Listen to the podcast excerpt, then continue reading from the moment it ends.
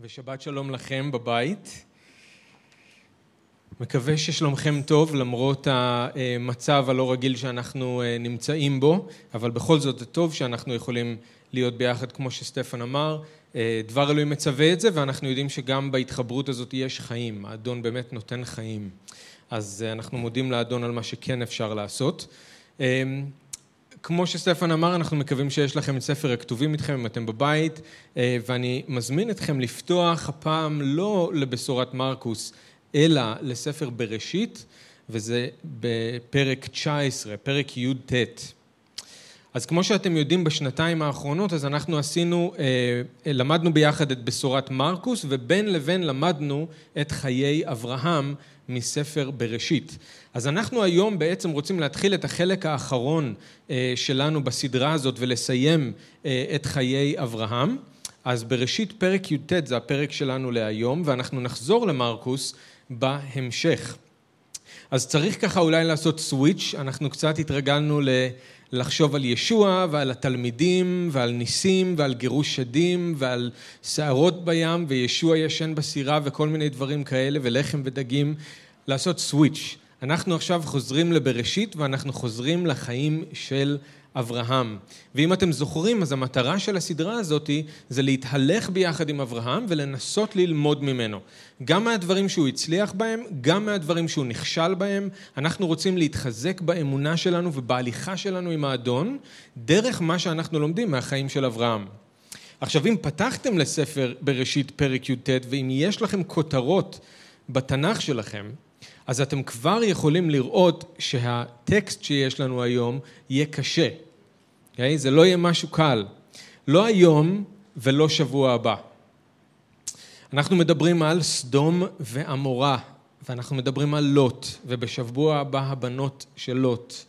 אז אה, שני קטעים שהם קשים, אה, אבל אנחנו צריכים לזכור שגם זה חלק מדבר אלוהים וגם את זה אנחנו צריכים ללמוד ואנחנו מאמינים שאלוהים רוצה ללמד אותנו דרך זה ולמרות שזה לא נוגע באברהם ישירות, זה עדיין קשור למעגל החיים של אברהם ואנחנו נראה איך. אז אני רוצה שנקרא את זה ביחד, אה, פרק י"ט פסוק אחד. ויבואו שני המלאכים סדומה בערב ולוט יושב בשער סדום. וירא לוט ויקום לקראתם וישתחו אפיים ארצה. ויאמר הננה אדוני סורו נא אל בית עבדכם ולינו ורחצו רגליכם והשכמתם והלכתם לדרככם.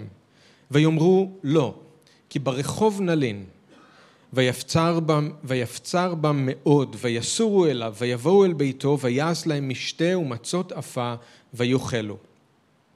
טרם ישכבו ואנשי העיר, אנשי סדום, נסובו על הבית, מנער ועד זקן, כל העם מקצה. ויקראו אל לוט ויאמרו לו, איה האנשים אשר באו אליך, אשר באו אליך הלילה, הוציאם אלינו ונדעה אותם.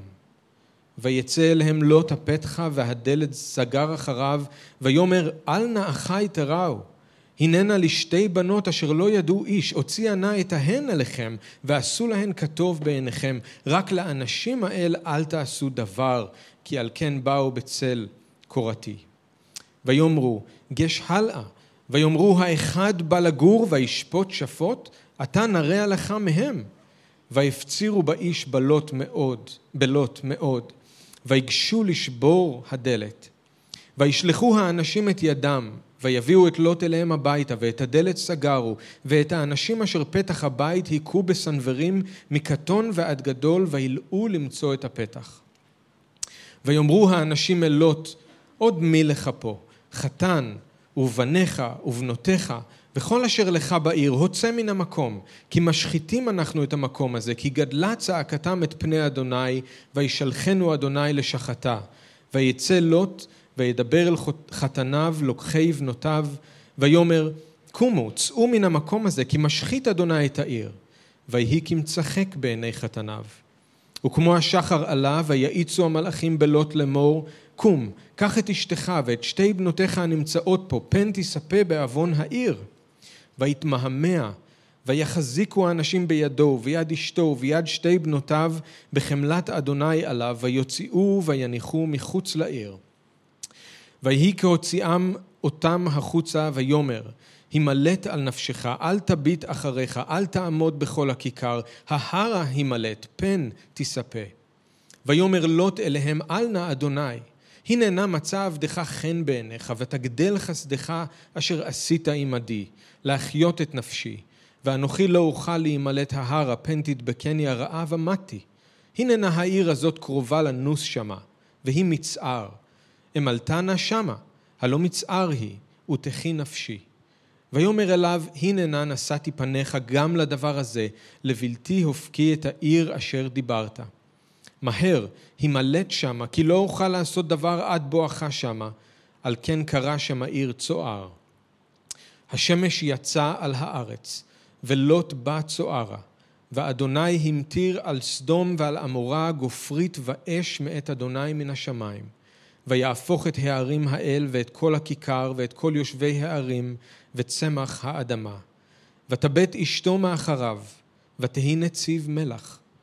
וישכם אברהם בבוקר אל המקום אשר עמד שם את פני אדוני, וישקף על פני סדום ועמורה ועל פני כל ארץ הכיכר, וירא והנה עלה קיטור הארץ, כקיטור הכבשן. ויהי בשחט אלוהים את ערי הכיכר, ויזכור אלוהים את אברהם, וישלח את לוט מתוך ההפכה בהפוך את הערים אשר ישב בהן לוט.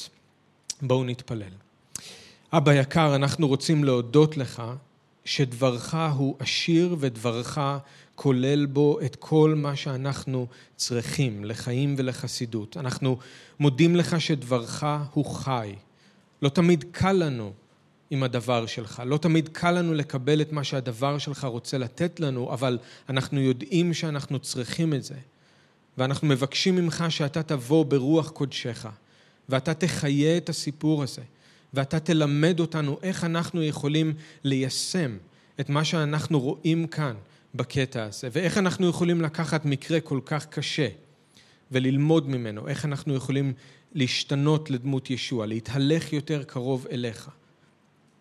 אבא, תן לנו לב ששומע, תן לנו לב רך, תעזור לנו להיות מוכנים לקבל גם את הדברים הקשים, גם את התוכחות, גם את האזהרות שיש בדבר שלך. ואני מבקש שתעזור לי, אבא, לדבר את דברך בצורה ברורה. אני מתפלל, אבא, שהרוח שלך תדבר דרכי את מה שאנחנו צריכים לשמוע. אני בסך הכל כלי חרס, אבל אני שם את עצמי, את עצמי בידיך ומבקש שתפעל דרכי כטוב בעיניך, בשם ישוע. אמן. אז אתם אה, רואים אולי בעלון שקיבלתם, העלון השבועי שקיבלתם אה, בכניסה, שתמר שמה שמה את הפסוקים מהפרק הקודם. וזה בעצם הרקע. עבר הרבה מאוד זמן מאז שהיינו בפרק י"ח, מאז שהיינו בפרק 18, אז אתם יכולים להסתכל או בתנ"כים או בעלון, אבל זה הרקע שמוביל אותנו לאיפה שאנחנו נמצאים היום בסיפור שכרגע קראנו. ההפגעה של אברהם בעד סדום, אוקיי? Okay? ואני אגיד משהו על זה, אבל זה הרקע של מה שקורה כאן. גם להזכיר לכם שאנחנו כבר אמרנו שזה לאו דווקא היה הדבר הכי חכם מצד אברהם לקחת את לוט איתו. זוכרים? אלוהים אמר לו, תעזוב את בית אביך, תעזוב את הכל ותלך. אני אראה לך לאיפה, תעזוב את הכל. אבל הוא בחר לקחת את האחיין שלו איתו, ואנחנו אמרנו שלוט גרם לו ללא מעט צרות, וזה לאו דווקא היה הדבר הנכון לעשות, ואנחנו רואים את זה גם כאן עכשיו, ואנחנו נראה את זה גם בשבוע הבא. אז כמו שהתפללתי אה, בתפילה, אה, גם כשזה קשה, אנחנו צריכים לשמוע את כל מה שיש לאלוהים להגיד לנו דרך הדבר שלו. אנחנו לא צריכים לדלג על שום דבר, אלא צריכים את עצת אלוהים השלמה. וזה אומר, כמו היום, שאנחנו לא תמיד נשמע דברים נעימים, ואנחנו לא תמיד נשמע דברים מעודדים, כי דבר אלוהים כולל גם סיפורים כאלה. וזה סיפורים, אלה סיפורים שנועדו לזעזע אותנו. אלה סיפורים שנועדו להזהיר אותנו. שאול אמר למאמינים בקורינטוס, סיפורים מהסוג הזה הם לקח לדוגמה. וזה נכתב כדי להזהיר אותנו, אנחנו אשר קצי העולמים הגיעו אלינו. לקח לדוגמה, זה נועד להזהיר אותנו. מה שקרה לסדום ומה שקרה ללוט נכתב לנו כאן כדי שאנחנו נלמד לקח וניזהר. אז זו התפילה שלי, שהאדון ייתן לנו לב רך, ושאנחנו נצליח להבין מה שהוא מנסה להגיד לנו, שיהיו לנו אוזניים שומעות, ושאנחנו נהיה מוכן, מוכנים ללכת בדרך שלו, לא נביא על עצמנו חורבן. אז הסיפור שלנו היום והסיפור שלנו בשבוע הבא הוא סיפור טרגי. זה בא ללמד אותנו לקח, ולמעשה יש לנו כאן שתי טרגדיות, ויש לנו כאן שני לקחים.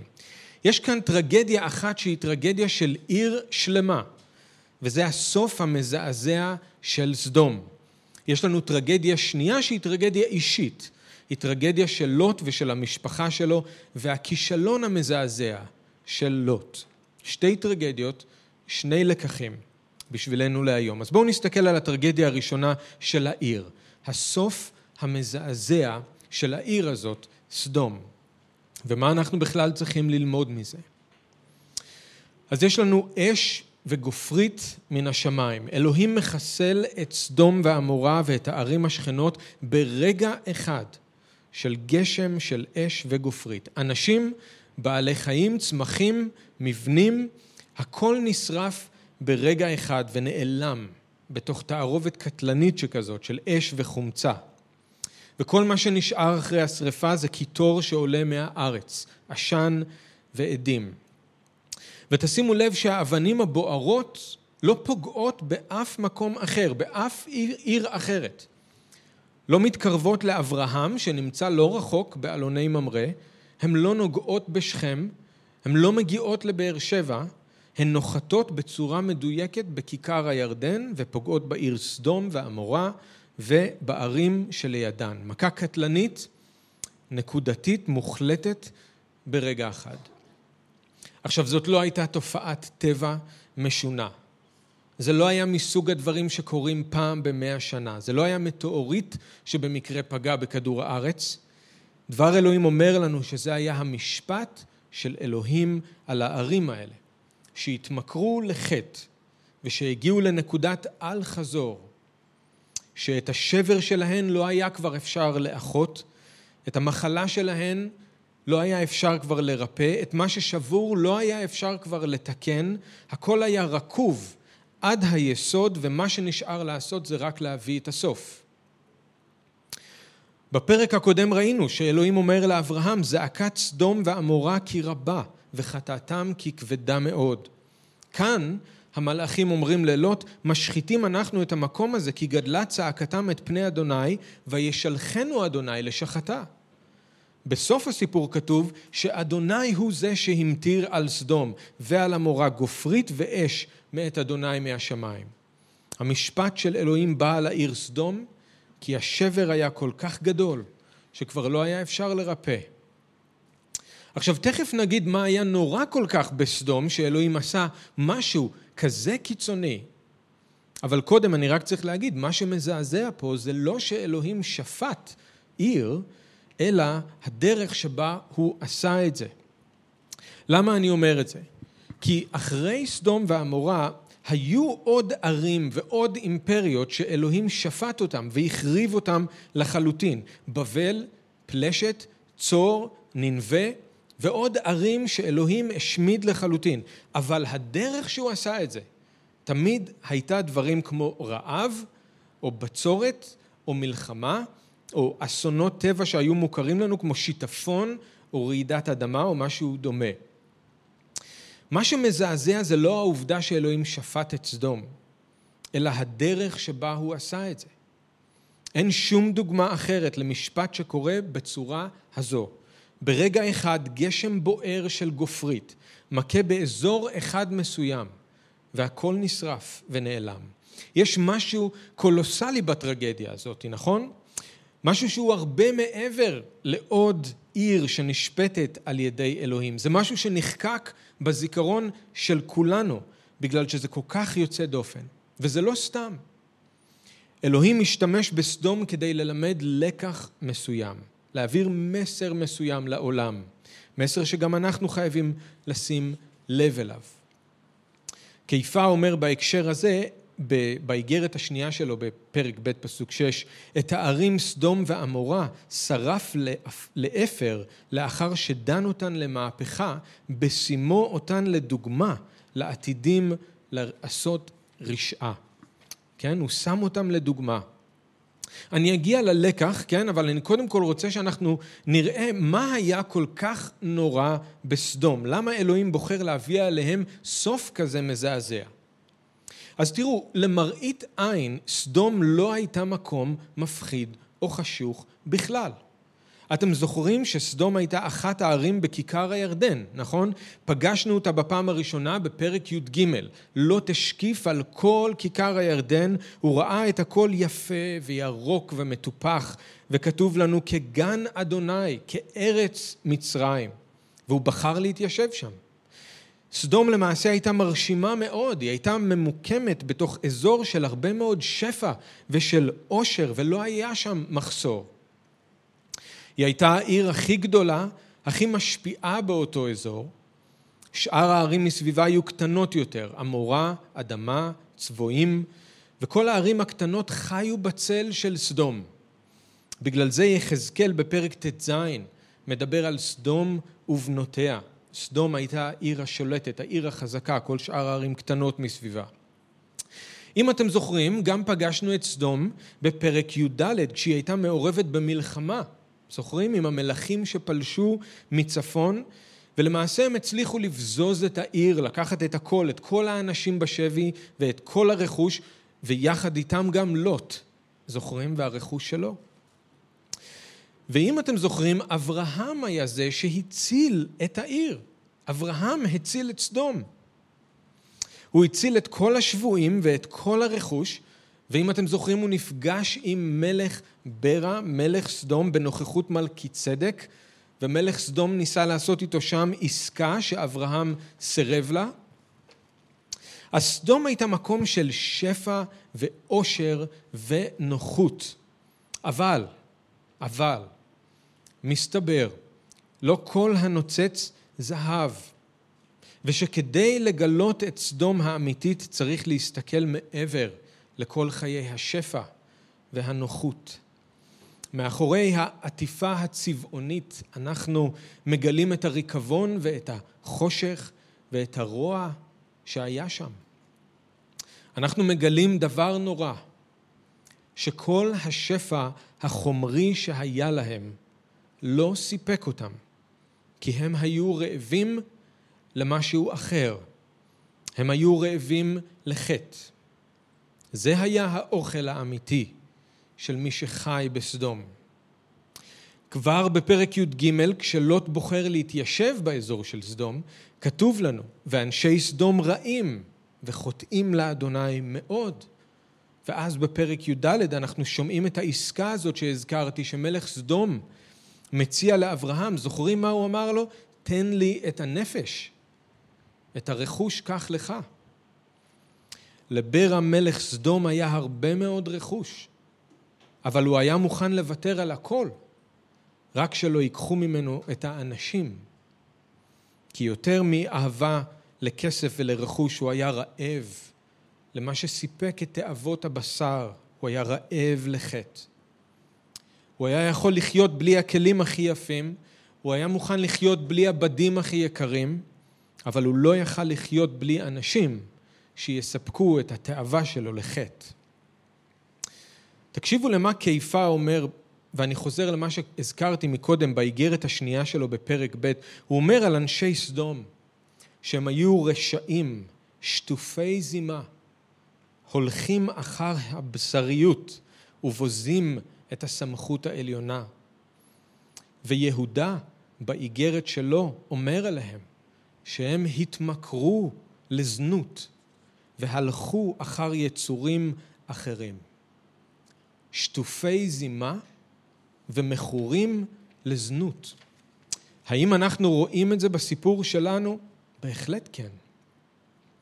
באותו ערב, מיד אחרי ששני האנשים שהיו בעצם מלאכים, עכשיו אנחנו פעם ראשונה פוגשים אותם כמלאכים, ואתם זוכרים שאדוני נשאר לדבר עם אברהם, והמלאכים כנראה חיכו עד שהשיחה הזאת תסתיים, ואז הם ירדו לסדום. שני המלאכים מגיעים לשם, ומיד אחרי שהם נכנסו אל העיר באותה, באותו ערב, השמועה התחילה להתגלגל, שהגיעו אל העיר שני אנשים, והם כנראה היו נראים להם מאוד מרשימים, והם היו נראים שונים ממה שהם היו רגילים לראות, והם שמעו שהם מתארחים בבית של לוט.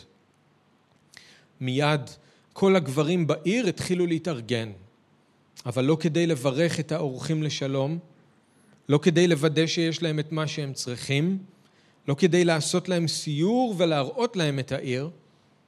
לא, הגברים של סדום היו שטופי זימה, והם היו מכורים לזנות. הם הלכו אחרי יצורים אחרים. הם שמעו שאנשים מסוג מיוחד הגיעו אל העיר, ומיד הם החליטו פה אחד לנצל אותם, את אותם אנשים, כדי לספק את התאוות שלהם ולפגוע בהם מינית, לדעת אותם במובן המיני. גברים מכל הגילאים מתאספים יחד סביב הבית של לוט, כל אנשי העיר, מנער ועד זקן, כל העם, מכל קצוות העיר, והם דורשים מלוט שהוא יוציא את האורחים שלו אליהם כדי שהם יוכלו לעשות להם את מה שהם זממו. כשלוט יוצא אליהם והוא מנסה לדבר איתם ולהציע להם את הבנות שלו במקום האורחים, ותכף אני אגיד משהו על זה, הם מסרבים להקשיב. והם מאיימים על לוט שאם הוא לא יעשה מה שהם דורשים, הגורל שלו יהיה גרוע מזה של האורחים. כשלוט ממשיך לעמוד שמה, לפני הדלת, והוא מנסה להגן על האורחים, אותם אנשים שטופי זימה ומכורים לזנות, מנסים בכוח לשבור את הדלת. וגם אחרי שהמלאכים מכים אותם בעיוורון, הם מגששים וממשיכים לנסות למצוא את הפתח. הם לא מרפים, הם לא מוותרים, הם רעבים, הם מכורים. עליהם כתוב במשלי ד' 16, כי לא ישנו אם לא יראו, ונגזלה שנתם אם לא יכשילו. הם לא מסוגלים ללכת לישון עד שהם לא יעשו משהו רע למישהו. אז הסוף המזעזע של העיר הוא בהת, בהתאם לחטא, שבאותה מידה היה מזעזע. הביקור של המלאכים רק מוכיח שהמשפט של אלוהים היה צודק. אין תקווה שהעיר תשתנה. העץ הזה רקוב מהשורש. כל העיר כולה שותפה לפשע הנורא הזה. המבוגרים שאמורים היו להיות דוגמה לצעירים, הזקנים שהיו אמורים להיות מקור לחוכמה ולמוסר בחברה, כולם בהסכמה מתאחדים כדי לפגוע בצורה כל כך אכזרית באותם אנשים שהגיעו אל העיר. הם עושים את הכל בגלוי, הם עושים את הכל בלי בושה, הם אגרסיביים, הם אלימים, הם מאיימים, הם חסרי היגיון. יחזקאל, דרך אגב, פרק ט"ז מוסיף לרשימה של החטאים של סדום גם גאווה ושאננות והזנחה של העניים והאביונים. אז לא כל הנוצץ זהב, ושפע ונוחות ומותרות זה לא המתכון, לאו דווקא המתכון לחיי קדושה, הרבה פעמים זה בדיוק להפך. עכשיו, הסיבה המכרעת שזה היה נכון שאלוהים ישפוט ככה את סדום זה כי לא הייתה שארית בעיר. אברהם הפגיע בעד סדום, מחמישים הוא ירד לעשרה, הוא ואלוהים הגיעו להסכם. אם יהיו לפחות עשרה צדיקים בעיר, אלוהים מוכן לחסוך את העיר ממשפט, שזה מדהים, אבל אלוהים הסכים. אבל לא היו אפילו עשרה. לא הייתה תקווה לעיר בגלל שלא היה כבר מעט שאור שיכול להחמיץ את העיסה. לא היה מי שינסה לשנות דברים בעיר. זה היה אבוד. אני חושב אבל, זה משהו שקפץ לי, בלט לי, כשקראתי על ההתנהגות הזאת של אנשי סדום. אולי אחד הדברים הכי נוראים זה שאנשי סדום לוקחים איתם את הנוער ומשתפים אותם בפשע הזה.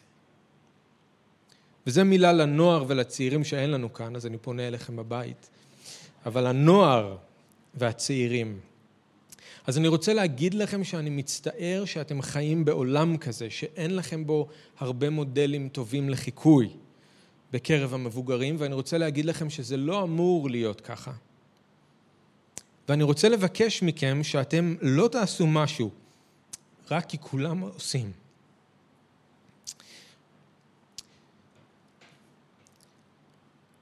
ושלא תלמדו מהמבוגרים רק כי הם מבוגרים. יש הרבה דברים שמבוגרים, אני מצטער, פשוט אה, זה כואב, אבל זה בסדר. יש הרבה דברים שמבוגרים אומרים ועושים מסביבכם, שהוא מנוגד לחלוטין לדבר אלוהים.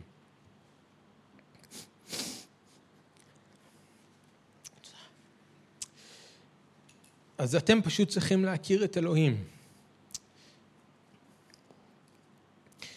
ואתם צריכים ללכת בדרך שלו.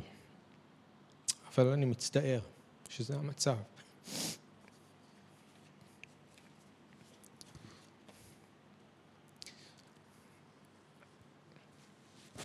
עכשיו, יכול להיות שאנחנו אומרים שרק בגלל שסדום הייתה עיר של גויים, וזה היה לפני התורה, והם לא ידעו את הדרכים של אלוהים, הם לא קיבלו איזו התגלות מיוחדת מאלוהים, אז אולי אנחנו חושבים שזה פוטר אותם מאחריות.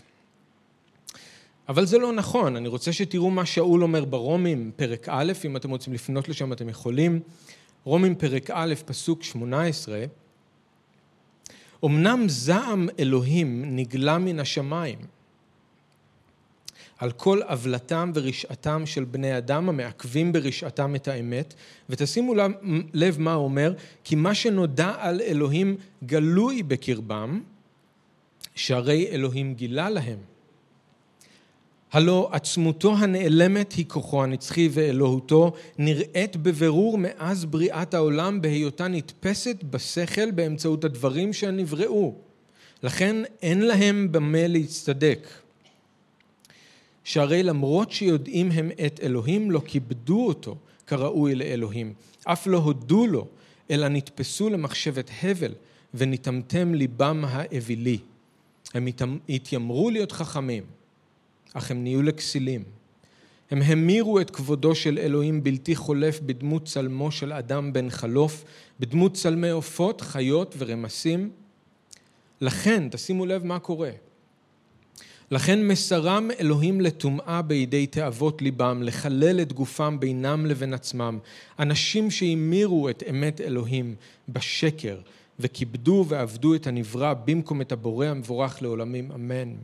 משום כך הסגירם אלוהים לתשוקות בזויות עד כי אפילו נשיהם החליפו יחסים טבעיים בבלתי טבעיים. וכן גם הגברים נטשו את היחסים הטבעיים עם הנשים, בערו בתאווה זה אל זה. גברים עשו תועבה בגברים, קיבלו בגופם הם את הגמול הראוי לסטייה שלהם. והוא ממשיך ומתאר כאן משהו שנשמע ממש כמו האווירה בעיר סדום. אבל תראו את הקשר. ותראו שזה גויים ששאול מדבר עליהם, יש להם את הבריאה, יש להם מצפון. גם אם אין התגלות מיוחדת, יש להם אחריות לאיך שהם מתנהגים. אלוהים ברא אותם עם מצפון. אבל הם החליטו להתעלם ממה שאלוהים ניסה לגלות להם. אז אין תירוץ. אין תירוץ לסדום רק בגלל שלא הייתה התגלות מיוחדת והם היו גויים.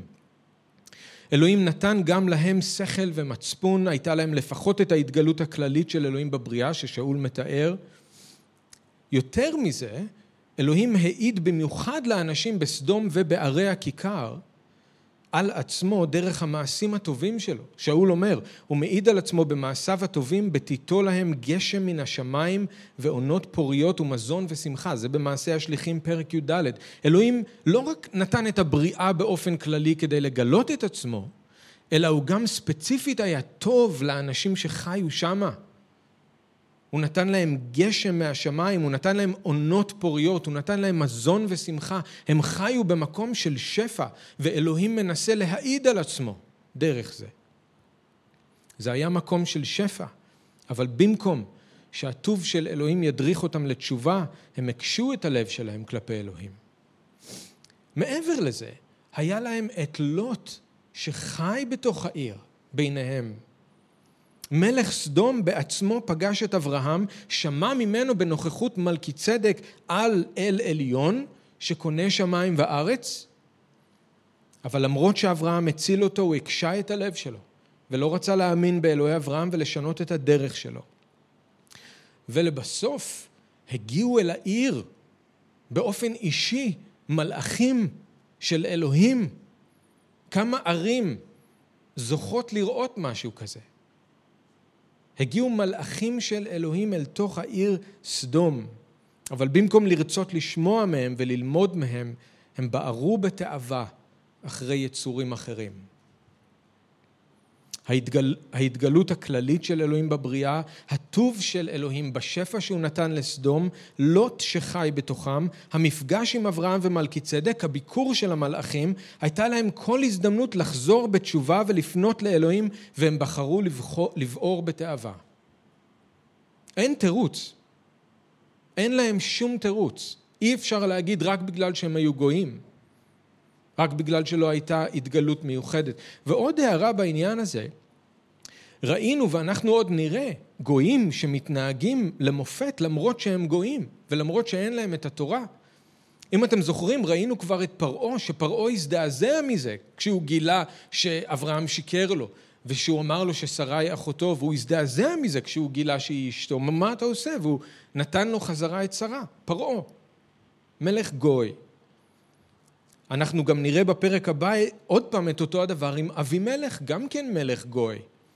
הוא מתקומם על אברהם כשהוא מגלה ששרה היא בעצם אשתו. מה אתה עושה? הוא אומר לו. מה אתה גורם לי לחטוא בצורה כזאת? היא כמעט. והוא טוען לפני אלוהים שהוא גוי צדיק, שזה מאוד מעניין. אתה תשפוט גוי צדיק, ואלוהים מסכים איתו, והוא אומר לו, כן, אני יודע שיש לך לב תמים, בתום לבבך עשית את זה.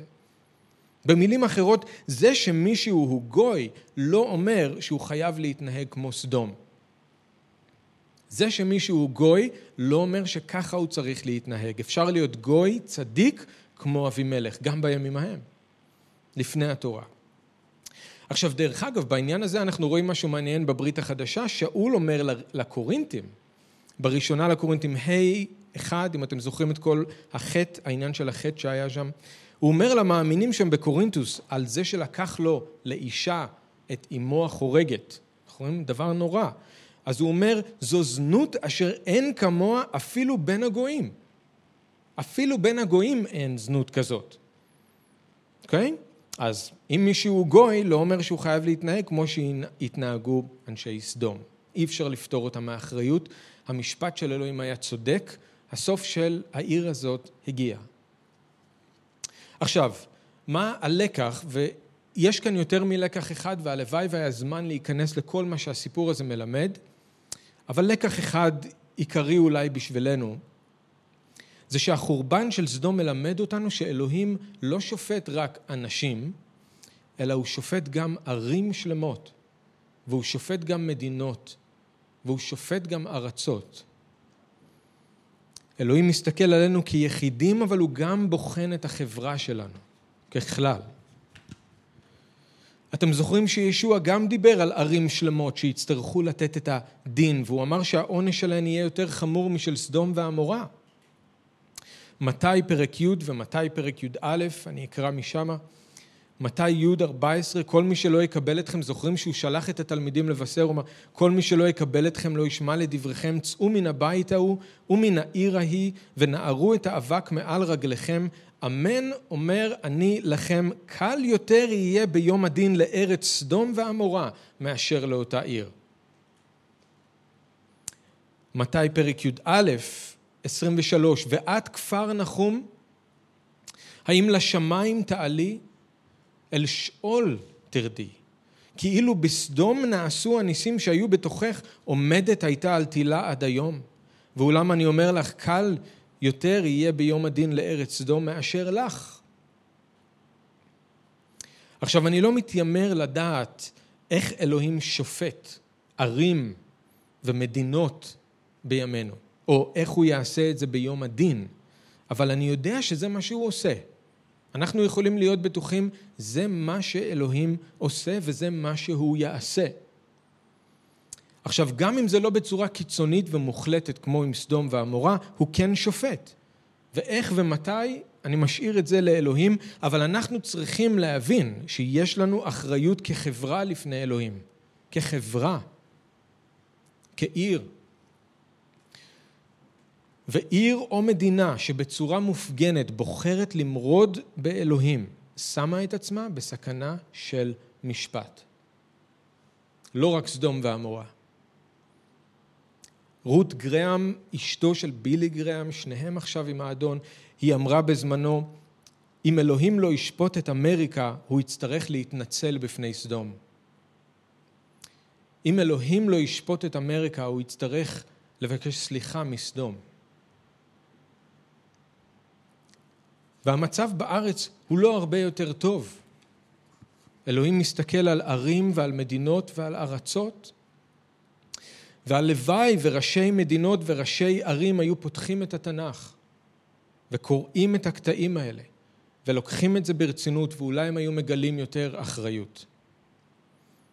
החוקים שאנחנו מחוקקים, השחיתות, הטומאה, האפליה, חוסר הצדק, אלוהים בוחן כל עיר והוא מכיר כל ממשלה וכל מדינה. וזה רק החסד שלו שהוא לא מביא את המשפט שבאמת מגיע לנו. מה החלק שלנו כמאמינים באיך שהעיר מתנהלת קשור לטרגדיה השנייה, הסיפור של לוט.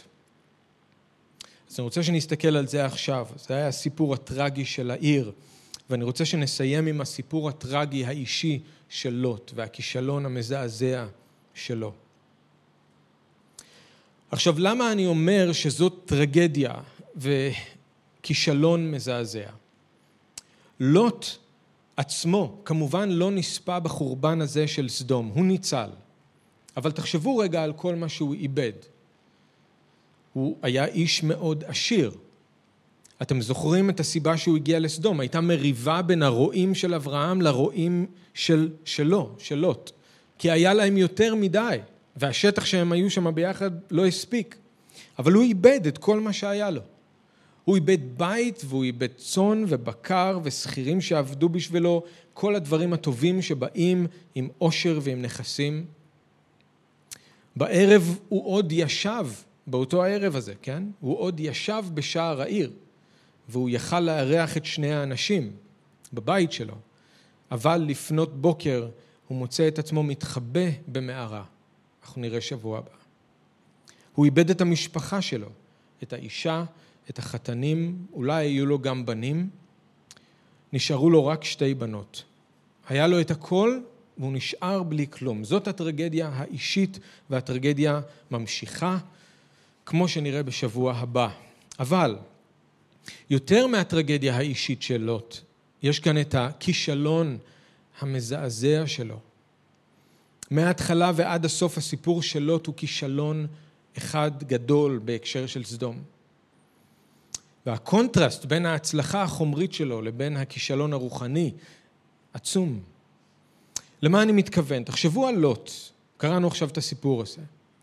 לוט הוא דמות מורכבת. מצד אחד הוא מתנהג כמו מישהו צדיק, שירא את אלוהים, אבל מצד שני זה מרגיש לנו כאילו שהוא מתנדנד כל הזמן, שהוא לא בטוח בדיוק איפה הוא רוצה להיות. הוא עושה דברים שמצד אחד גורמים לנו להעריך אותו, ואז הוא עושה דברים שגורמים לנו להטיל בו ספק ולהרים גבה. מה אנחנו אמורים לחשוב על לוט? אז יש דברים שלוט עושה שמציגים אותו באור מאוד חיובי, תחשבו על זה, כן? למשל, הוא ראה את שני האנשים ומיד יצא כדי להציע להם מקום להתארח בו, והוא לא ויתר עד שהם יסכימו לבוא. זה טוב. אחר כך כשהם היו בסכנה הוא הגן עליהם בגוף שלו. הוא עמד ביניהם בפתח, ביניהם ובין ההמון, ולא רצה לתת להם להיכנס. הוא אמר לאנשי סדום שהם מתכוונים לעשות משהו שהיה רע, כן? אל נא אחי תרעו. אז הוא יודע שמה שהם מתכוונים לעשות זה רע, לא כמו שאר אנשי העיר. כשהמלאכים גילו לו מי הם, והם טענו שהם נשלחו מאלוהים להשחית את העיר, הוא מיד האמין להם. כשהם ציוו עליו ללכת ולדבר אל בני המשפחה שלו ולהזהיר, הוא מיד הלך ועשה את זה. כשהם היו מחוץ לעיר, הוא ידע להכיר תודה על זה שהם הצילו אותו ממוות. כל אלה דברים טובים. נראה לנו, מרגיש לנו כאילו שלוט אולי הוא צדיק, אולי כן, הוא עושה מה שצריך. מצד שני, יש דברים שלוט אומר ועושה שמציגים אותו באור מאוד שלילי. הוא יושב בשער סדום. זה כבר בעיה. בהתחלה הוא רק השקיף על כל הכיכר וראה בין השאר את סדום, ואז כתוב ויאהל עד סדום, הוא פרס את האוהלים שלו עד שהוא הגיע לגבול של סדום, עכשיו הוא אחד האנשים הכי חשובים בסדום, שער העיר. זה המקום של השופטים, זה המקום של האנשים הכי חשובים. זה שהוא יושב בשער בסדום, זאת בעיה. הוא הפך להיות חלק מהעיר, לא סתם חלק, חלק חשוב. ואז אולי אחד הדברים הכי מזעזעים שלוט עושה זה כשהוא מציע לאנשי סדום את שתי הבנות שלו, לעשות להן כטוב בעיניהם. זה מזעזע. איך הוא יכול בכלל לחשוב לעשות דבר כזה?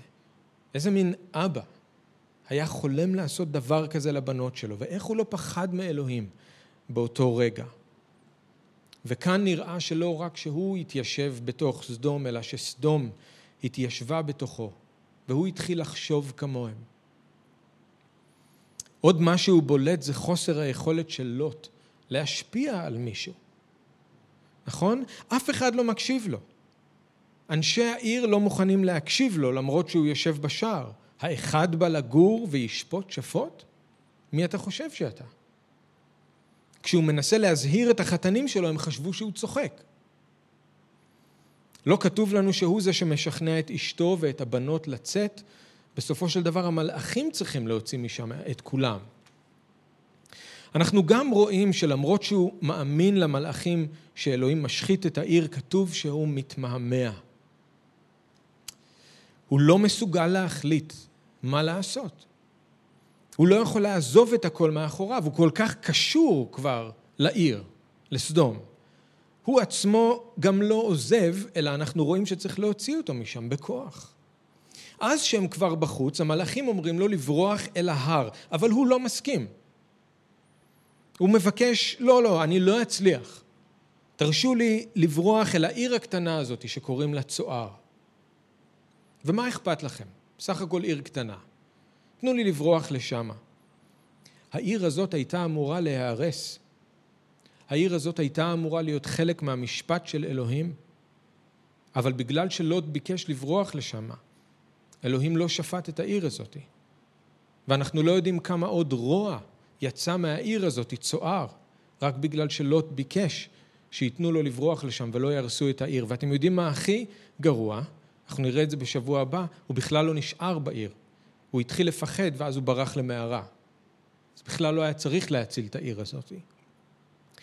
ובסיום הסיפור נאמר לנו שלוט בכלל לא ניצל בגלל מי שהוא או משהו שהוא עשה, אלא כי אלוהים זכר את אברהם. אברהם מתחנן שאלוהים לא יספה צדיק עם רשע, אז אלוהים הוציא משם את לוט, כדי שלא תספה כל העיר, שהוא לא יספה שם עם כל העיר. אני חוזר לפסוקים מהשנייה לקיפה, ותקשיבו מה כתוב. את הערים סדום ועמורה שרף לעפר, דן אותן למהפכה, בשימו אותן לדוגמה לעתידים לעשות רשעה. שימו לב מה הוא אומר על לוט. והציל את לוט הצדיק, אשר נדכאה נפשו בגלל התנהגות הרשעים שטופי זימה, כי הצדיק הזה, אשר בשבתו בקרבם ראה ושמע את הנעשה, יום יום התענה בנפשו הישרה על מעשי רשעתם. אכן, יודע, יודע אדוני להציל את חסידיו מניסיון, ועם זאת לחסוך את הרשעים ליום הדין כדי להענישם. המסקנה של קיפה היא שלוט היה צדיק ושהוא היה חסיד. וזה נכון, לוט היה צדיק, בגלל שהוא לא אימץ לעצמו את המנהגים של סדום, הוא לא הסכים עם מה שהם עשו, וכל מה שהוא ראה ושמע גרם לו צער. אז למה בכל זאת אני אומר שיש כאן כישלון מזעזע? כי תשימו לב איך קיפה מתאר אותו. איזה סוג של צדיק הוא היה? הוא היה כזה שנדכאה נפשו בגלל התנהגות הרשעים, שראה ושמע את הנעשה יום יום, והוא התענה בנפשו הישרה. יום יום הוא ראה, ויום יום הוא שמע, ויום יום הוא התענה בנפשו, ואז הוא הלך לישון. בבוקר הוא היה קם, והוא היה אוכל משהו, ואז הוא היה הולך כהרגלו, והוא היה מתיישב בשער העיר עם שאר האנשים החשובים והמשפיעים, והוא ראה, והוא שמע, והוא התענה בנפשו הישרה. ואז הוא הלך לאכול צהריים. אחרי האוכל הוא יצא לטיול בשכונה, והוא פגש כמה אנשים שהוא מכיר, וזה הפריע לו מה שהם אמרו ומה שהם עשו. אז הוא ראה, והוא שמע, והוא התענה בנפשו הישרה. ואז הוא הלך לאכול ארוחת ערב. וככה לוט חי את החיים שלו בסדום. יום יום הוא ראה, ויום יום הוא שנה, שמע, ויום יום הוא התענה בנפשו הישרה. לוט הצדיק ישב בסדום, אבל לא ניסה ולא היה מסוגל להשפיע על אף אחד בסדום. לוט הוא הדוגמה המובהקת לצדיק שהוא חלש, לצדיק שאין לו עמוד שדרה. לוט הוא הדוגמה המובהקת למאמין הרדום, שאין לו שום השפעה על העולם שסביבו. לוט הגיע לפסגה בסדום, לשער העיר, אין גבוה מזה, אין חשוב מזה, אבל הוא היה חסר השפעה, חסר תועלת. וכמה זה הפוך מדניאל ומיוסף ומנחמיה, שהשתמשו בתפקיד שלהם כדי להשפיע וכדי לעשות את רצון אלוהים. הצדקה שלו נשארה איתו, האמונה שלו הייתה משהו פרטי. החיים שלו לא נגעו באחרים סביבו, המנורה דלקה, אבל לוט היה מומחה באיך להחביא אותה תחת כלי. זה מדהים שלמרות שללוט היה הרבה מאוד רכוש וכסף, וללא ספק היו לו לא מעט שכירים שעבדו בשבילו, הייתה לו גם משפחה, לא היו עוד צדיקים. לא מבין הפועלים שלו, לא מבין החברים שלו, לא בעבודה, לא השכנים שלו, אפילו לא בתוך המשפחה שלו. אולי הוא לא היה יכול להשפיע על כל העיר, אבל אלה שהכי קרובים אליו, גם עליהם הוא לא הצליח להשפיע.